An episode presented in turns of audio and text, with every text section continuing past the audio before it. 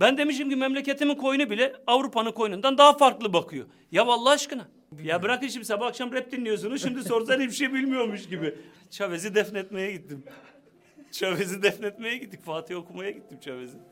Armağan'ın güzel bir sözü vardı. Ben porno gibi miyim dedi. Yani sorsan kimse izlemiyor ama şimdi sen kimsin? Sen nasıl böyle bir para kazanıyorsun? Toplumun baş tacı ettiği insanlara bakar mısın? Nihat Doğan'ın yokluklarında varlık arama çabanız neden? Senle ben aynı düşündükten sonra o zaman ben orada otururum, sen burada oturursun. Nihat Bey hoş geldiniz. Hoş bulduk. Sadece kendi merak ettiklerimi soruyorum. Peki. Bu programın konsepti de böyle. Tamam. İkimizin kaderleri biraz benziyor. Şu anlamda söylüyorum. Hangi açıdan? Şu anlamda söylüyorum. İkimiz de antipatik bulunuyoruz. Hmm. Siz bu antipatik bulunmaktan rahatsız mısınız mesela? Şöyle mesela hani e, sen bunu kendine göre bir tercih olarak e, içselleştirmiş olabilirsin. Neticede bilmiyorum senin daha önceki yıllarında bir kamera önü tecrüben var mı? Şey harici yani o, o jürinin yok. Onun harici yok. Yani e, sen çok akıllı bir adamsın, çok zekisin. Kendine bir rol biçiyorsun. Orada aslında hiç öyle bir antipatikliğin de yok ama oradaki o e, senaryonun içerisinde kendine çizmiş olduğun rolün o. E, o da aslında gayet antipatik bir tip yani. Çünkü her şeyden hep böyle e, bilmiyorum hani yanlış bir şey de söylemek istemiyorum ama böyle bir... Niye olmazınızı anlatıyor? Hayır yani e, fakat e, benim şöyle bir durumum var. Benim de şöyle bir durum var. Belki de ben hani... Çünkü benim böyle bir rolüm yok. Ben kendimim yani. Kendimim yani. Hani böyle bir rol oynayayım da şu insanlar benden antipatik edeyim. İnsanlara gibi bir derdim tasam da yok. Fakat e, kime göre neye göre o da çok meçhul yani. E, yani e, sosyal medyaya göre mi? Yani çünkü reale baktığın zaman e, insanlar antipatik olduğu insan nereye kadar tahammül eder? yirmi yıl olmuş yani. yirmi yıldır hep antipatik bir adam yirmi yıldır... Te- televizyonlara reyting meleği olur mu? Yaptığı her iş başarılı mı olur yani? Adam Survivor'a gidiyor, Survivor'ı yerinden oynatıyor. Ne bileyim Nihat Doğan'la pazar yapıyor Kanal D'de. Orada uçuruyor reytingleri veya magazinlere çıkıyor, magazinlerde uçuruyor reytingleri. Survivor'a gidiyor, Survivor tarihinde efsane oluyor. Ne bileyim yani e, işte en son hadi bir de ba- e, sabah programı yapayım diyor. Onu da bambaşka bir çığır açıyor, bambaşka bir çığır kapatıyor. Yani e, şimdi burada bence burada e, algısal bir sorun var. Yani e, sosyal medya her şey mi? Yoksa beni bir sürü anneler seviyor. Bana binlerce de sevgi mesajları geliyor. Canım be, beni de seven var. Ha ya o zaman neye göre antipatiksin yani? Ha, neye göre antipatiyiz? Ya, bunu iyi içselleştirmek lazım. Yani Survivor'da Nihat Doğan çok antipatik geldi. E, e, bir milyon oy benim rakibim almışsa finalde dokuz yüz bin oy da ben almışım. Yani... Bir kitleyi yok saymak doğru değil. Ben aslında şöyle söyleyeyim yani kimsenin söyleyemediği, söylemeye cesaret dahi edemeyeceği zamanlarda cesurca söylemlerde bulunduğum için özellikle sosyal medya üzerinde ki sosyal medyayı artık ben siyasal bir cephe olarak görüyorum. Yani sosyal medya bir Türkiye gerçeği değil. Bunu iyice içselleştirmekte fayda var yani. Sosyal medya bir Türkiye gerçeğini yansıtmıyor.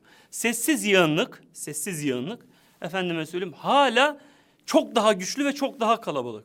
Sosyal medyanın mesela Twitter'ın kullanıcı e, adedi kaçtır mesela aktif kullanıcı sayısı? Kaçtır yani? Türkiye'de mi? Evet evet Türkiye'de. on beş milyon diye biliyorum. Yanlış biliyorlar. Aktif.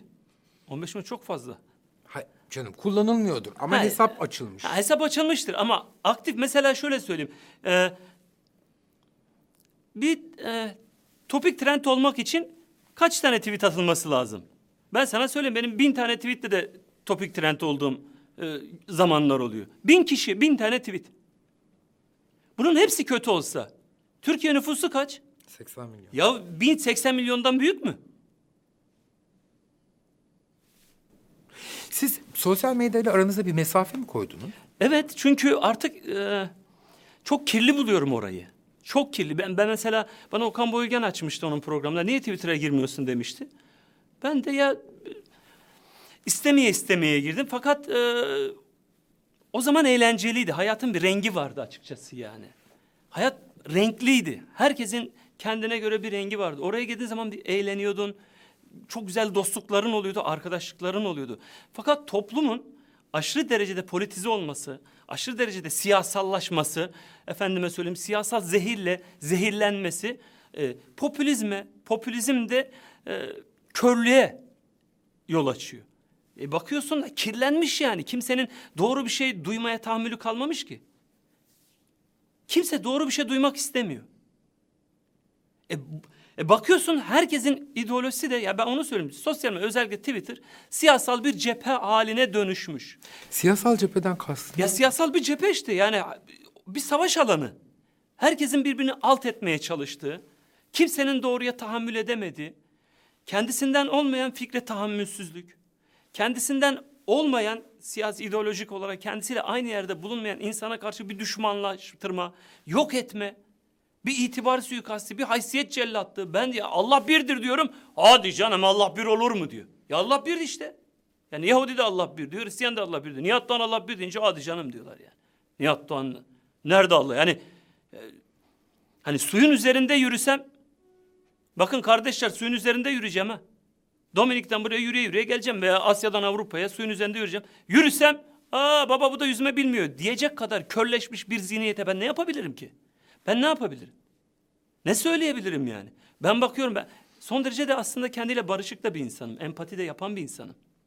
Hani benim, ben nerede bir yanlış yapmışım diye de kendi kendime soran bir insanım yani. Ben yalnız kalmayı çok seviyorum. Nerede kendimi... yanlış yaptınız? Ya da var mı bakıyorum yanlış? Ya yanlış yaptığım bir yer yok ki. Ben demişim ki memleketimin koyunu bile Avrupa'nın koyunundan daha farklı bakıyor. Ya Allah aşkına. Müslüman ülkede yaşıyorsun. Sanki hani domuzun, bana göre Türkiye'nin domuzunun bakışları Avrupa'nın domuzdan daha farklı bakıyor demişim gibi bir tepki. Yani siz... memleket sevgisini bir koyunun gözlerine, bakışlarına indirmişim. Çıtaya bakar mısınız aslında? Yani bunu algılayabilecek bir zihnin olması lazım, beynin olması lazım ki sorun orada. Toplum çok cahil oldu. Çok cahilleşti. Biz bunu yani her alanda bir ahlaki, her alanda bir çöküş yaşıyoruz. E şimdi ben hani müziğin sesini duymayanlar da oynayanları deli zannediyorlar gibi. Yani şimdi bir e, ya bunları benim ikna etmem lazım. E ben nasıl ikna edeyim bunları? Yani aynı aynı frekansta değiliz ki. Gözleri var görmez, kalpleri var beni sevmez. Kulakları var, benim sözlerim onlara ağır gelir. E ben ne yapayım yani bunları? Ahmak. E ben de en son karar verdim. Cevabül ahmaki ussukut. Ahmak olana verilecek en güzel cevap sükut olmaktır. Mevlana da diyor ki cahiller karşısında kitap gibi sessiz ol. Ben de o yüzden biraz mesafe koydum yani bu. Bayağı mesafe. Ya bayağı evet, evet uzun zamandır. E, bir geçenlerde kitabı gördüm. Bir, bir, bir buçuk ay önce falan bir tweet attınız. Evet. Sonra bir daha görmedim. Yani çok fazla atmıyorum açıkçası. Yani e, ya bir de şöyle e,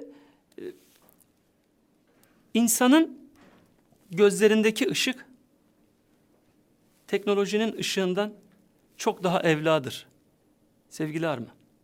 O yüzden e, çok fazla da sosyal medyada, ha bir de e, zaten zamanda Türkiye'nin e, Twitter'da e, efendime söyleyeyim her sene yapılmış olan ankette e, Türkiye gündemini değiştiren en güçlü figür olmuşum on yıldır yani.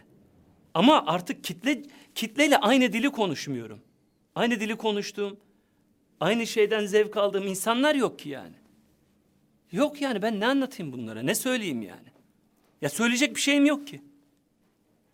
Gerçekten ben üzülüyorum da yani. Özel, özellikle o sosyal medyadaki, Twitter'daki insanların haline bakıyorum da çok üzülüyorum yani. Bir, hiçbir amaçları yok. Ya düşünebiliyor musun? Bir kişinin bir amacı. Amacın ne? Ben başarılı olmak. Başarının yolu nedir? Çalışmak. Çalışmak.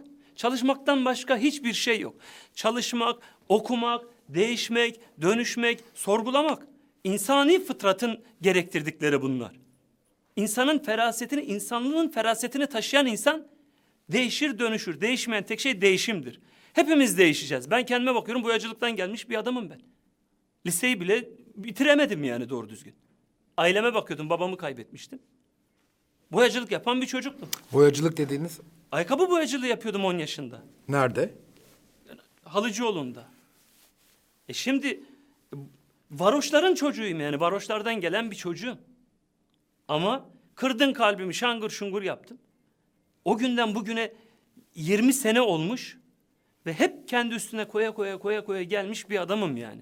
E çünkü bakıyorum sosyal medyada başarının yolu sadece başarılı olanları taşlamaktan geçtiğine inanan bir kitle oluşmuş. O yüzden de ben de biraz bu konu belki de bir dokun bina hişit oldu biraz yarama. Yani ee, biraz uzattım, kusura bakma. Estağfurullah. Ee, boyacılık yaparken de bir gün ünlü olacağım hayaliniz evet, var mıydı? Vardı, Yoksa... vardı. Vardı vardı. Tesadüf mü? Yok yok vardı. Vardı. Ben ilkokul bire gidiyordum mesela işte. O zaman e, daha ilk birinci okulun birinci günü hocamız vardı. Bilmiyorum, eğer yaşıyorsa Allah uzun ömürler versin, Hacı Gözcü diye. Herkes adını, tanışma faslı işte okulun ilk günü.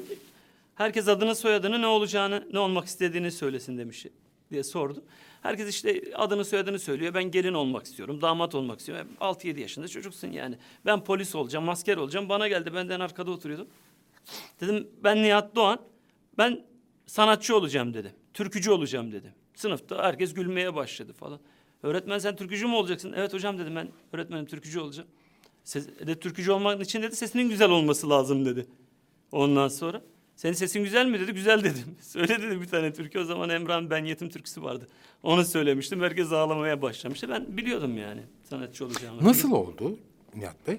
Yani sizi kim keşfetti, kim buldu? Ya şöyle, ben keşfettim aslında. Çünkü e, çocukluktan beri ben e, sanatçı olmayı zaten kafaya takmıştım. O zamanlarda e, bizim tarzımıza, o zaman işte arabesk fantezi tarzında Uğur Bayar çok önemli e, bir isim. E, çok önemli bir müzik adamı.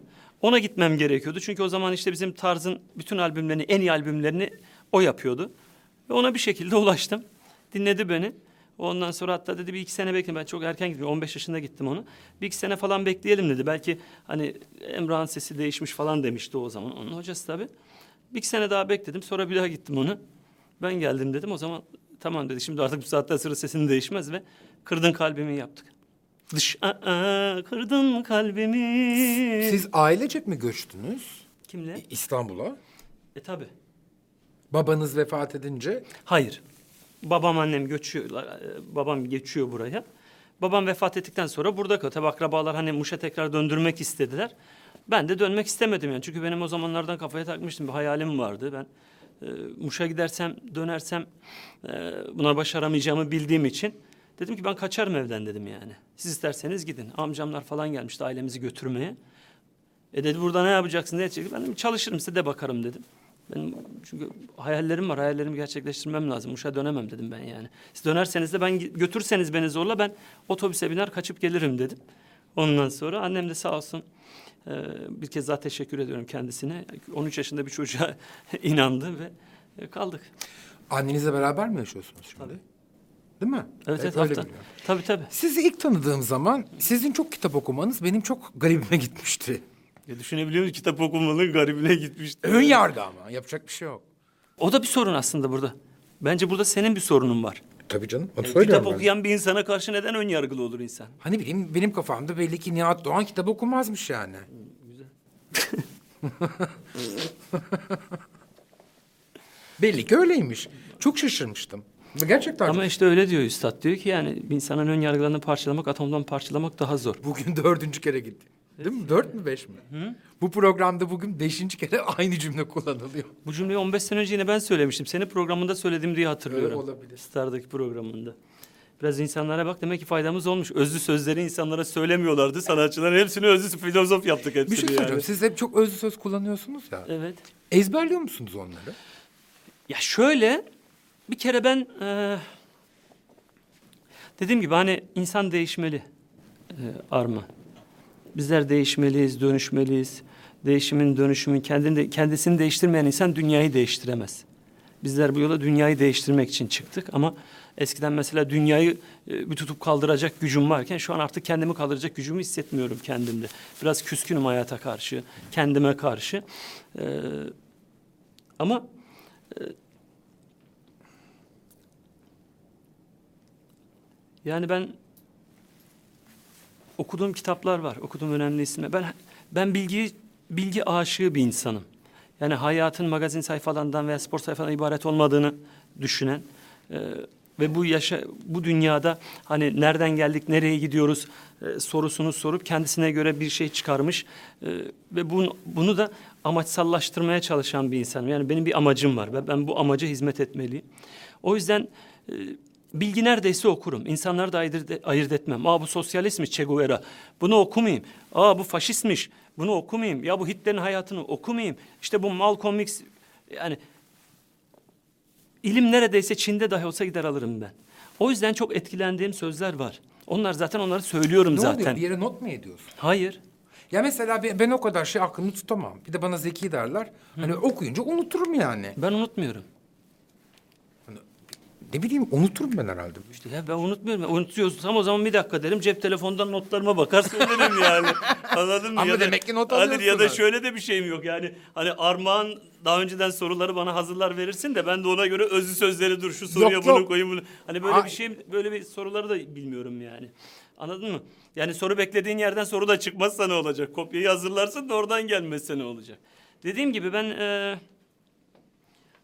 Bilmiyorum bu suç mu tabii yani ama yani ben ezber yani aklımda tutuyorum yani. Hoşuma giderse tutabiliyorum yani. yani. Hoşuma gidenleri tutuyorum yani. Ve bunu da mesela gerek e, bireysel programlarda gerek ulusal kanaldaki röp röportajlarımda, mülakatlarımda da bunu e, zaten işte Malcolm X der ki diyorum yani. Veya işte Hazreti Ali demiştir ki veya Mevlana demiştir ki, Pir Sultan demiştir ki, Necip Fazıl demiştir ki, Nazım Hikmet demiştir ki derim yani. Yani siz... belirtirim ama kendi sözlerimse bunu hani kendi sözlerim gibi söylerim zaten. Siz Venezuela'ya gittiniz değil mi? Hı, Chávez'e gitti. Ne yapmaya? Soruya bak ama ne yapmaya? Ne yapmaya? Chávez'i defnetmeye gittim. Chávez'i defnetmeye gittik. Fatih okumaya gittim Chávez'i. Ha, so, bir, bir, bir yerde bunu yazdınız sonra onu yerine getirmek için mi gittiniz? Yo. Ben Chávez... Aslında Chávez'in bizim Türkiye'deki... Ee, sosyalist kesimin tam manasıyla idrak etmesi lazım. Yani e, fakat ideolojik körlük yaşayan ve kendi ideolojisini putlaştıran ideoloji tapıcıları e, bence Chávez'i anlayamıyorlar. Yani Chávez sadece işte bir üniversitenin bilmem ne şenliklerinde işte Chávez kahramanımız yazısıyla yazılacak propaganda sosyalistliği değil yani. Chávez çünkü Chávez gerçek bir sosyalist insanın zaten e, öyle diyordu bir şair, diyor ki e, sosyalizmi diyor bir e, tamirci çırağının hissiyatına indirgeyemedikçe diyor başarılı olamayız diyor. Yani e, tam manasıyla sosyalizmi anlamış ve kavramış olamayız diyor. Yani bir e, benim algıladığım, eğer yanlış da düşünüyorsam özür dilerim. Dili, dini, ırkı, mezhebi her ne olursa olsun mazlum her zaman mazlumdur. Ve e, anti-emperyalist bir adamdı. Mesela mazluma karşı efendime söyleyeyim ama bizim böyle bir derdimiz yok, şuna yaranalım vesaire gibi bir tavır sergilemedi. O zaman İHA, e, Mavi Marmara hadisesi vardı. Bütün dünya insanlığını derinden yaralayan, açık denizde özgür, efendime söyleyeyim açık bir denizde e, İsrail devletinin askerleri tarafından bizim insanlarımız katledildi açık denizde. Ki yani bu İsrail toprağı da değil yani açık deniz. E, ve o zaman birçok Orta Doğu'daki sözde Müslüman krallar ölü taklidi yaparken, tek kelime etmezken, kulağının üstüne yatarken Chávez ta okyanuslar ötesinden bir tavır sergiledi. Bu Türk milletinin dedi yanındayım dedi. Bu insanların yanındayım. Onlar mazlumdur dedi. Mazlum oraya sadece Filistin'e, Kudüs'e, Batı Şeria'ya yardım götürmek isteyen ki içerisinde Hristiyan da vardı orada. Alman da vardı. İngiliz de vardı o geminin içinde. O beni çok cezbetmişti. Yani ben isterdim ki işte Orta Doğu'daki krallardan bir ses çıkar mı? Hani belki de bazen bazı acılar birleştirir insanları. Acıda birleşirsin ve sana insanlığı hatırlatır, birliği hatırlatır. Hiç istemem. Keşke güzellikler insanlara bunu, bunu hatırlatsa ama bazen acı birleştirir yani. Acı birleştirir, acı e, bütünleştirir. Baktım hiçbirinden ses yokken Chávez'in o insani duruşu, insani tavrı beni inanılmaz cezbetmişti. Ve onun da ani ölümü açıkçası bir o kadar da üzdü beni. Ben de kendi kendime dedim ki ya bu... E, Bu bizim yanımızda oldu, bizim bir acı anımızda. Ee, dünyanın birçok ülkesi emperyalist güçlerden korkarken bu adam cesur bir duruş sergiledi. Efendime söyleyeyim, bu bizim dinimizden değil, bizim insanımızdan değil, ırkımızdan değil. Sadece insan. İnsan olmanın gerekliliğini bize hatırlattığı için onun ölümünde de benim de bir vefa sergilemem gerekir dedim ve bir vefa olarak kendisini e, cenazesine gittim. Bir, bir hayatınızın bir döneminde çok magazinsel oldunuz. Evet. Mesela o dönemi yaşamamak ister miydiniz? Yok, ben hayatımda hiçbir zaman pişmanlık, yaşadıklarımdan asla pişmanlık duymadım. Ee, o zaman oyunun kurallarına göre oynamam gerekiyordu. Öyle olması gerekiyordu. Yani bu, bu işin yolu magazinden geçiyordu. Ama ben bunu hani şöyle bir şey yapayım da... E, hayat bazen seni oraya sürüklüyor sen farkında olmadan. Yani on sene boyunca Türkiye'nin e, her yıl en çok haber olan adamı oldum yani. E sonra sıkıldım. Sıkıldım yani. Şimdi bir de sıkılmak da değil yani. Magazin değil ki. Magazinin bir kalitesi vardı kendi içinde. Magazinin kalitesi vardı. Bakın. Bir üstad diyor ki, sormuşlar. Devleti diyor, devletin yasalarını yapanlar yönetmez. O ülkenin ağıtlarını yazanlar yönetir diyor. Sanatçıyı konumlandırdığı yere bakar mısın? Sanatın sanatçı. Neden, neden o e, ülkeyi e, yasalarını yapanlar değil de bestelerini, ağıtlarını yazanlar yönetir? Demek ki sanat ve sanatçı siyasetçiden özgür olarak çok daha ağır. Toplum nezdinde de çok daha büyük bir özgür ağırlığı var. Şimdi bir on sene önce baktığın zaman şimdi san, en kötü sanatçı, en kötü sanatçı, en kötü sanatçı aklımıza kim geliyorsa gelsin. En iyi şarlatandan çok daha aydındır. Şimdi bugün bundan on beş sene önce Milli Güvenlik Kurulu toplantılarında televoleler, magazinler masaya yatırıldı. Neredeyse bir tehdit olarak algılandı.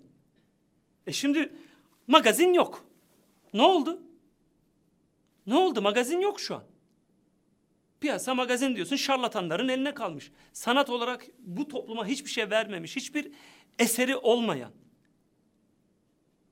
fast food müzik yapmaktan başka hiçbir şey bilmeyen, toplum üzerinde toplumu aydınlatıcı hiçbir, efendime söyleyeyim, bir fikrin, bir eylemin içinde olmayan, iki cümle kuramayan. Ya ben bakıyorum, inan Armağan, çok samimi ve net söylüyorum. Lütfen bunu megalomanlık olarak algılamayın ve anlamayın. Ben Twitter'a baktığım zaman işte magazin haberlerinin veya Instagram'daki magazin haberlerinin yüzde doksan dokuzuna bakınca utanıyorum. Toplum olarak utanıyorum. Bu toplum bunu mu hak ediyor Allah aşkına? Bu toplum bunu mu hak ediyor? Üç beş tane cahil, cühela, sosyal medya şarlatanlarının eline kalmış bir magazin camiası. Ve bunlara bir de utanmadan sanatçı diyorlar. Kardeşim kusura bakmayın, bunların sanatçı olduğu yerde ben sanatçı manatçı değilim, magazin figürü de değilim yani. Ben kendimden utanırım yani. Neden bu kadar öfkelisiniz? Çünkü ülke insanının bunu hak etmediğine inanıyorum. Öfkem bu. Bir nesil kayboluyor. Kimse farkında değil aslında. Bazen bir arabayla yola çıkıyorsun. Arabayla yola çıkıyorsun. Yani e, bir bisiklet, bilmiyorum teşbihte hata yaparsam kusura bakmayın. Bir bisikletin aydınlattığı bir yol metrajı vardır yani. Bir bisiklet lambası mı diyorlar işte, ışığım. Ne? Menzil var yani. Bir, bir men- menzili var yani. Fakat ne bileyim e, çok daha büyük bir araba, bilmiyorum tır, tırlar hani uzun yol gidiyorlar belki. Onların ışığının menzili daha da uzundur yani. Daha ileriyi görebilmek benim suçum olmamalı herhalde. Ya birinin konuşması lazım. Yani ben e, tahayyül ettiğimde bir yirmi sene otuz sene sonrasını tahayyül ettiğimde aslında ülkenin, sanatın ve sanatçının, sanatın daha doğrusu toplumun, bakın bunların hepsi aslında birbirine bağlantılı şeylerdir. Bir milleti millet yapan kültürüdür. Kültürü olmayan toplumlar milletleşemezler. Milletleşmek istiyorsan mesela Atatürk bunu çok iyi başarmıştır aslında.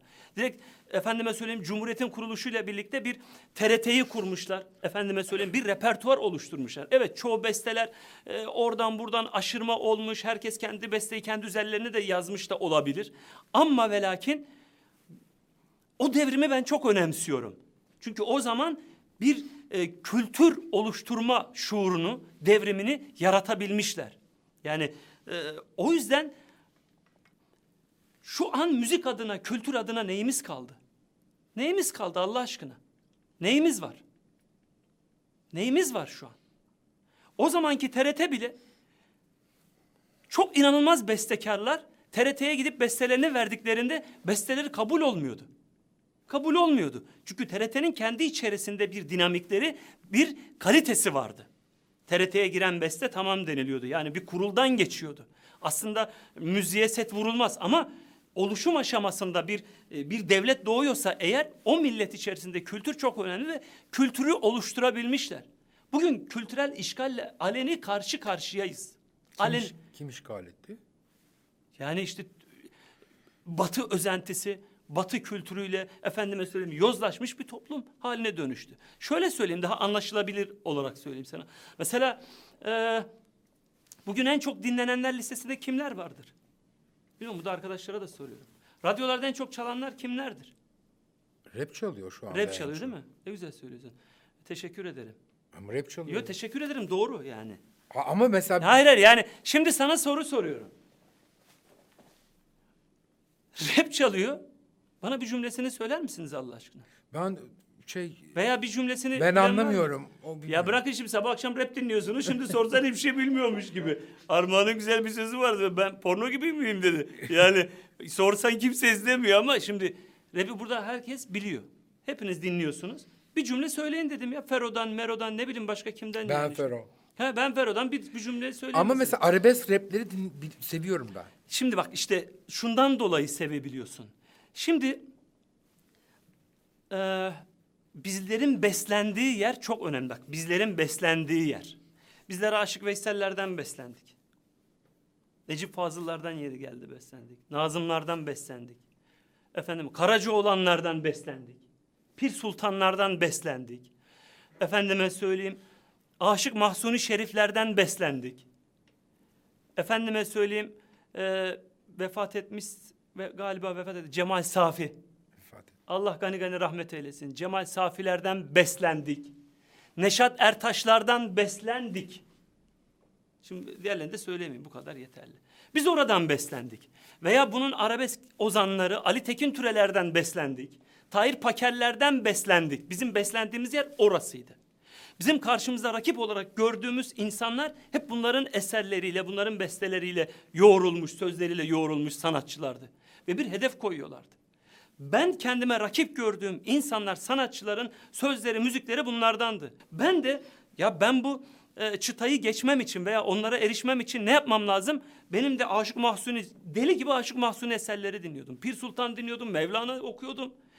Ve kendi bilgi birikimimle de bunları harmanlamak suretiyle ortaya eser koyuyordum. Ortaya bir eser koyuyordum. Ve o hala gidiyordu. Şimdi bugün baktığın zaman Müslüm Gürses'i efendim, aa biz Müslüm Gürses'i hiç tanımamışız ya. Sözleri ne kadar güzel. Hayır, siz Müslüm'ü tanıyorsunuz aslında. Müslüm Gürses'i çok iyi tanıyorsunuz. İbrahim Tatlıses'i çok iyi tanıyorsunuz. Çok iyi tanıyorsunuz. Fakat süreç sizi öyle bir hale dönüştürdü ki dün kötülediğiniz insanların, dün kötülediğiniz aman bunlar mı Arap müziği vesaire, arabesk tukakadır, kamyoncu müziği, dolmuşçu müziği demek suretiyle dışladığınız, reddettiniz, inkar ettiniz, istihza ettiniz, ötekileştirdiğiniz insanların bugünkü bu raptir, maptir işte bu tiplerin efendime söyleyeyim yani ilkokul veya sakızdaki ciklet sözleriyle yazan adamlardan efendime söyleyeyim.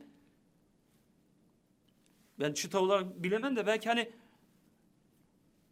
o zamanki bizim yapmış olduğumuz eserler bunların yanında Mevlana gibi kalıyor. Akli selim, biraz bilgi birikimi, biraz dolulu olan insanlar bunu fark edince eyvah biz Müslüm'ü nasıl e, anlayamamışız, Tatlıses'i nasıl anlayamamışız, Orhan Gencebay'ı biz nasıl anlayamamışız, Ferdi Tayfur'u biz neden anlayamamışız demek suretiyle aslında bir öz eleştiri yaparak bugün onlara yöneliyor. Çünkü dolu insanlar, dolu insan su gibidir. Mutlaka bir yere akması lazım. Ve insan bir arayış içerisinde oluyorsun yani. Ve bugünkü Allah aşkına ben benim karşımdaki rakip gördüğüm insanlar bunlardı. Ve onlar İbrahim Tatlıses albüm satıyordu. Ben de en az onun kadar yeri geldi albüm sattım. Mahsun albüm satıyordu. Benim çünkü önümde rakibim onlardı. Ben yapıyordum, ben de Mahsun kadar satıyordum. Ve bir rekabet ortamı oluşuyordu. Özcan yapıyordu, aman Özcan'ı geçmem lazım. Hepimiz birbirimizi kolluyorduk. Bugün baktığın zaman Allah aşkına bu yeni nesil. Şimdi ben eve gidiyorum, benim sekiz yaşındaki yeğenim hadi radyomuzda bilmem ne. Bu çocuk ne yazacak on sene sonra Armağan? Bu çocuk on sene sonra ne yazacak ya? Bu ne yazacak? Bugün sekiz yaşında, yedi yaşındaki çocukların on sene sonra ne yazacaklar? Hangi esere imza atacaklar? Şimdi Ferdi Tayfur'u ben yazmışım. Seni seve seve, çok seve seve seviyorum. Allah'ına kurban yarim. Aa, bu canım senin olsun bir tanesinden. Bir tanesine, ne güzel şarkılar, can tanesinden, can tanesine.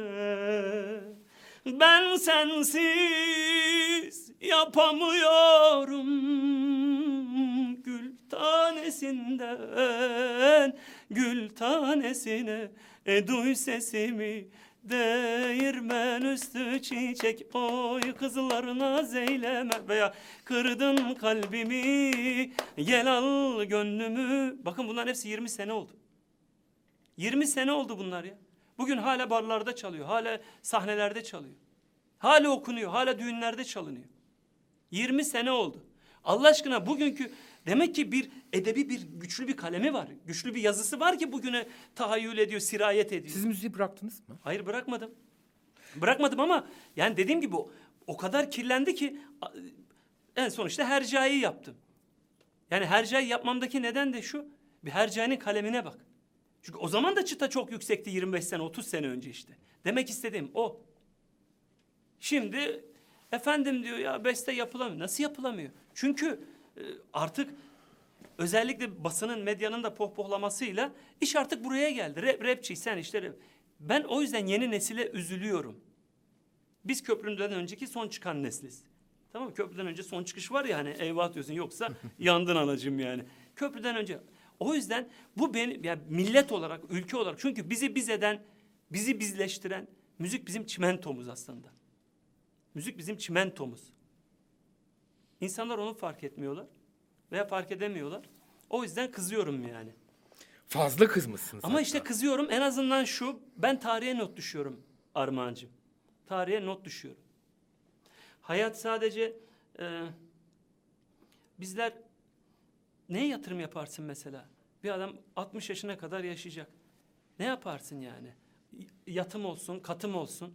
Doğru mu? Her şey olabiliyor insan yani dünyasında göz açıp kapayıncaya kadar kısa e, ama e, bir o kadar da bir insanın sıfırdan trilyarder veya dünyanın en zengin insanı olabilecek kadar da uzun. O, yani yapabilecek kadar da uzun. Fakat her şey senin. Her şeye hizmet ettin.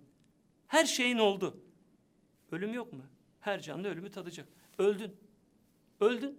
Kime kaldı mal mülk? Hani senindi? Senin değil. Senin değil.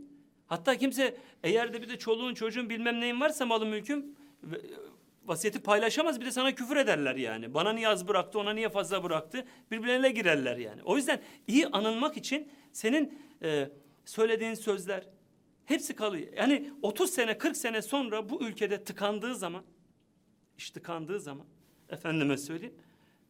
Ya diyecekler ki o zaman işte ya bir adam çıkma bunları bir ya kardeşim bu araba bak yanlış yola gidiyorsunuz. Bu yol karanlık, meşakkatli. Yani bu yolda timsahlar var, yılanlar var. Girmeyin bu yola diye bir uyarıcı olmamış mı? E sanatçına da en büyük görevi zaten uyarmak. Ama uyarıyı da kızgınlık olarak algılanıyor. Ben anlamıyorum. Sanatçı kızacak zaten ya. Sanatçı kızmasa sanatçı olmaz ki. Sanatçı bir yönüyle de aslında muhalif olur, marjinal olur, farklı olur. Senle ben aynı düşündükten sonra o zaman ben orada otururum, sen burada oturursun. Sanatçı insan bu ya. Sanatçı sorar, sanatçı sorgular. O yüzden toplum sanatçının, sanat toplumun aynasıdır. Ne aynası ya? Kapkaranlık tenekeden başka. Neyi, kimi aydınlatacak bu sanatçılar? Neyi aydınlatabilirler? Bunların aydınlığı rakı masasındaki mum kadar. Ancak ve ancak kendi masalarını aydınlatır. Kendini aydınlatamayan insanlar toplumu aydınlatabilirler mi? O yüzden onların kızma gibi bir derdi yok. Senin gibi bir derdi yok. Onlar sadece efendime söyleyeyim. Dar alanda kısa paslaşmalar. Kendisini kurtarmanın derdinde. Hala inşaat işi yapıyor musunuz? Yok. Bıraktınız. Bıraktım ben çünkü o zaman ailem için yaptım ben o inşaatı. aileme, anneme, kardeşlerime. Çünkü hepsine ben bakıyorum. Kiralarını öde öde dedim ki ya kiralarını çok birikti. Yani her ay her ay. Bari dedim o ara. Ee... Kariyerinizin en büyük yanlışı Özgecan'la ilgili attığınız tweet olabilir mi Nihat Bey? Hayır değil.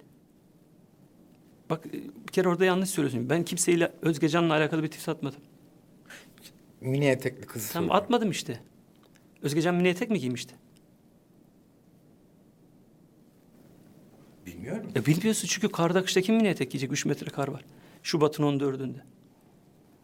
Anasına gittim, anası diyor ki benim kızım hayatı boyunca mini etek giymedi diyor. Ne peki neyle ilgiliydi o tweet? Ya işte yani bu sosyal medya dediğim gibi bak insanlarda bir sürü psikolojisi var. Yani ee, bir de çok acı, acı olan da şu. Bundan çok daha ağırını dediğim gibi hep burada mesele ideolojik ve siyasal bir çatışmaya dönüşüyor yani. Laik anti laik çatışması yaratılıyor. Sanki ben böyle e, miniyete e, ya ben sanatçıyım ya ben efendime söyleyeyim imam da değilim. Ama doğruyu söyle, hakkı da konuşurum. Yani ben orada biraz dediğim gibi hani bu siyasal çatışmanın bu algı itibar suikastinin kurbanı oldum. Mini etek dahi giymemiş bir insan. Şimdi ben desem ki burada, ey beyaz tişörtlü, gel lan buraya desem. Veya krem, kardeşlerin üzerindeki tişört ne renk? Fako. Bu ne Allah aşkına? Pembe. Pembe tişörtlü, gel buraya desem. Seni bilmem ne yapayım desem. Sen üstüne alınır mısın? Sen niye üstüne alınıyor?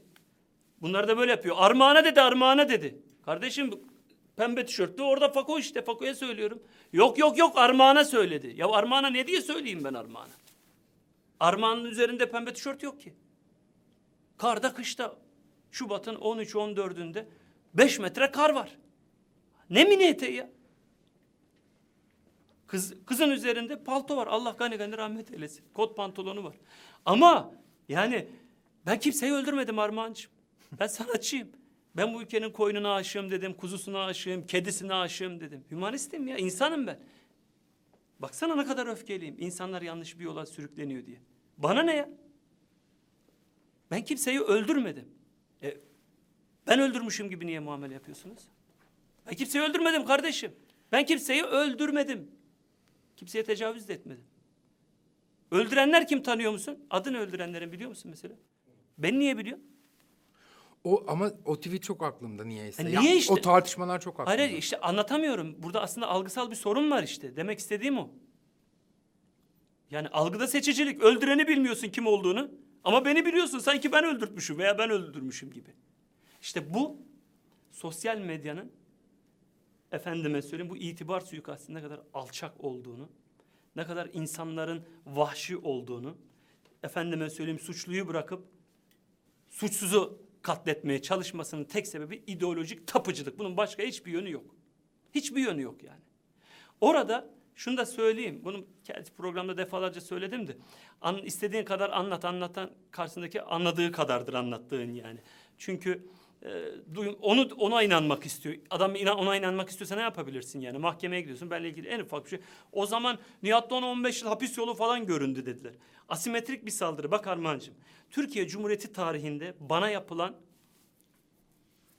itibar suikasti, bana yapılan alçakça saldırılar Türkiye Cumhuriyeti'ne kimseye yapılmadı. Emin ol ben hala buradaysam ben çok güçlü bir adamım.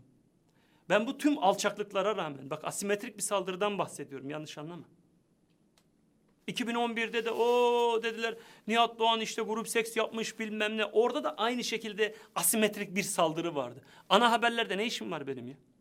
Benim ana haberde ne işim var ya? Her dönem, her on yılda, bakın dokuz yılda, her üç senede bir Türkiye Cumhuriyeti tarihinin en alçakça, en şerefsizce, en namussuzca ve en zalimce saldırıları bana oldu. Niye ya? Ben sana soru soruyorum. Ben kime ne yaptım? Ben kime ne yaptım bu ülkede ya? Hakkı konuşan bir adamım. Hakkı konuşuyorum. Hakkı, hakikati konuşuyorum. Ben bir güne bir gün ne söyledim? Bu milletin dini Müslüman. Müslümanlığa mı küfrettim? Devlete mi küfrettim? Kurucusu Atatürk'e mi küfür ettim? Cumhuriyete mi küfür ettim? Kime küfür ettim ya? Bu kadar namussuz var. Toplumdan bir haber. Bu milletin efendime söyleyeyim e, ekmeğiyle bir yerlere gelmiş. hüsnü zanıyla, teveccühle bir yerlere gelmiş. Bu milleti ağladığında oralı dahi olmayan, iki defa evi yanan ananın evine iki tas su taşımayan sözde sanatçılar. Yalılarda oturtulurken ve ben sana söyleyeyim hiç sanatçılıkla alakası da olmayan insanlar çoğu yani. Hak etmeyen insanların hak ettiği yerde görüyorsun. Hiç hak etmiyor. İşte biri çıkıyor diyor ki ben ayda yılda ayda altı yüz bin lira para kazandım diyor. Bir trilyon yapacağım bunu diyor. Nereden kazandın? Storylerden, reklamlardan kazandın. Sen kimsin? Sen nasıl böyle bir para kazanıyorsun? Toplumun baş tacı ettiği insanlara bakar mısın? Nihat Doğan. Nihat Doğan bu kadar hak ediyorsam eğer herkes hak ettiğinin karşılığını almalı. Hak eden hak ettiğinin karşılığını almalı. Ben bu kadar haksızlığa uğrayacak ne yaptım Allah aşkına ya? Ne yaptım? Ne yaptım? Ne yaptım ya? Nihat Doğan ne yaptı? Sor sen. Ne yaptı bu adam, suçu ne? Nihat Doğan'ın suçu ne? Her üç yılda bir ana haberlere koyup... Nihat, Do- Nihat Doğan'ın yokluklarında varlık arama çabanız neden? Yok. Bu adam bunu yapmamış. Ama bu siyasi ideoloji tapıcılığı, tamam mı? Maalesef kendilerinden olmayanların tırnak içerisinde varlıklarında yokluk ararken kendilerinden olan ahlaksızların, namussuzların, şerefsizlerin de varlıklarında yokluk arıyorlar. Çok güzeldi. Yani, çok teşekkür ederim geldiğiniz için. Ben çok teşekkür keyifliydi. Ederim. Sağ olun.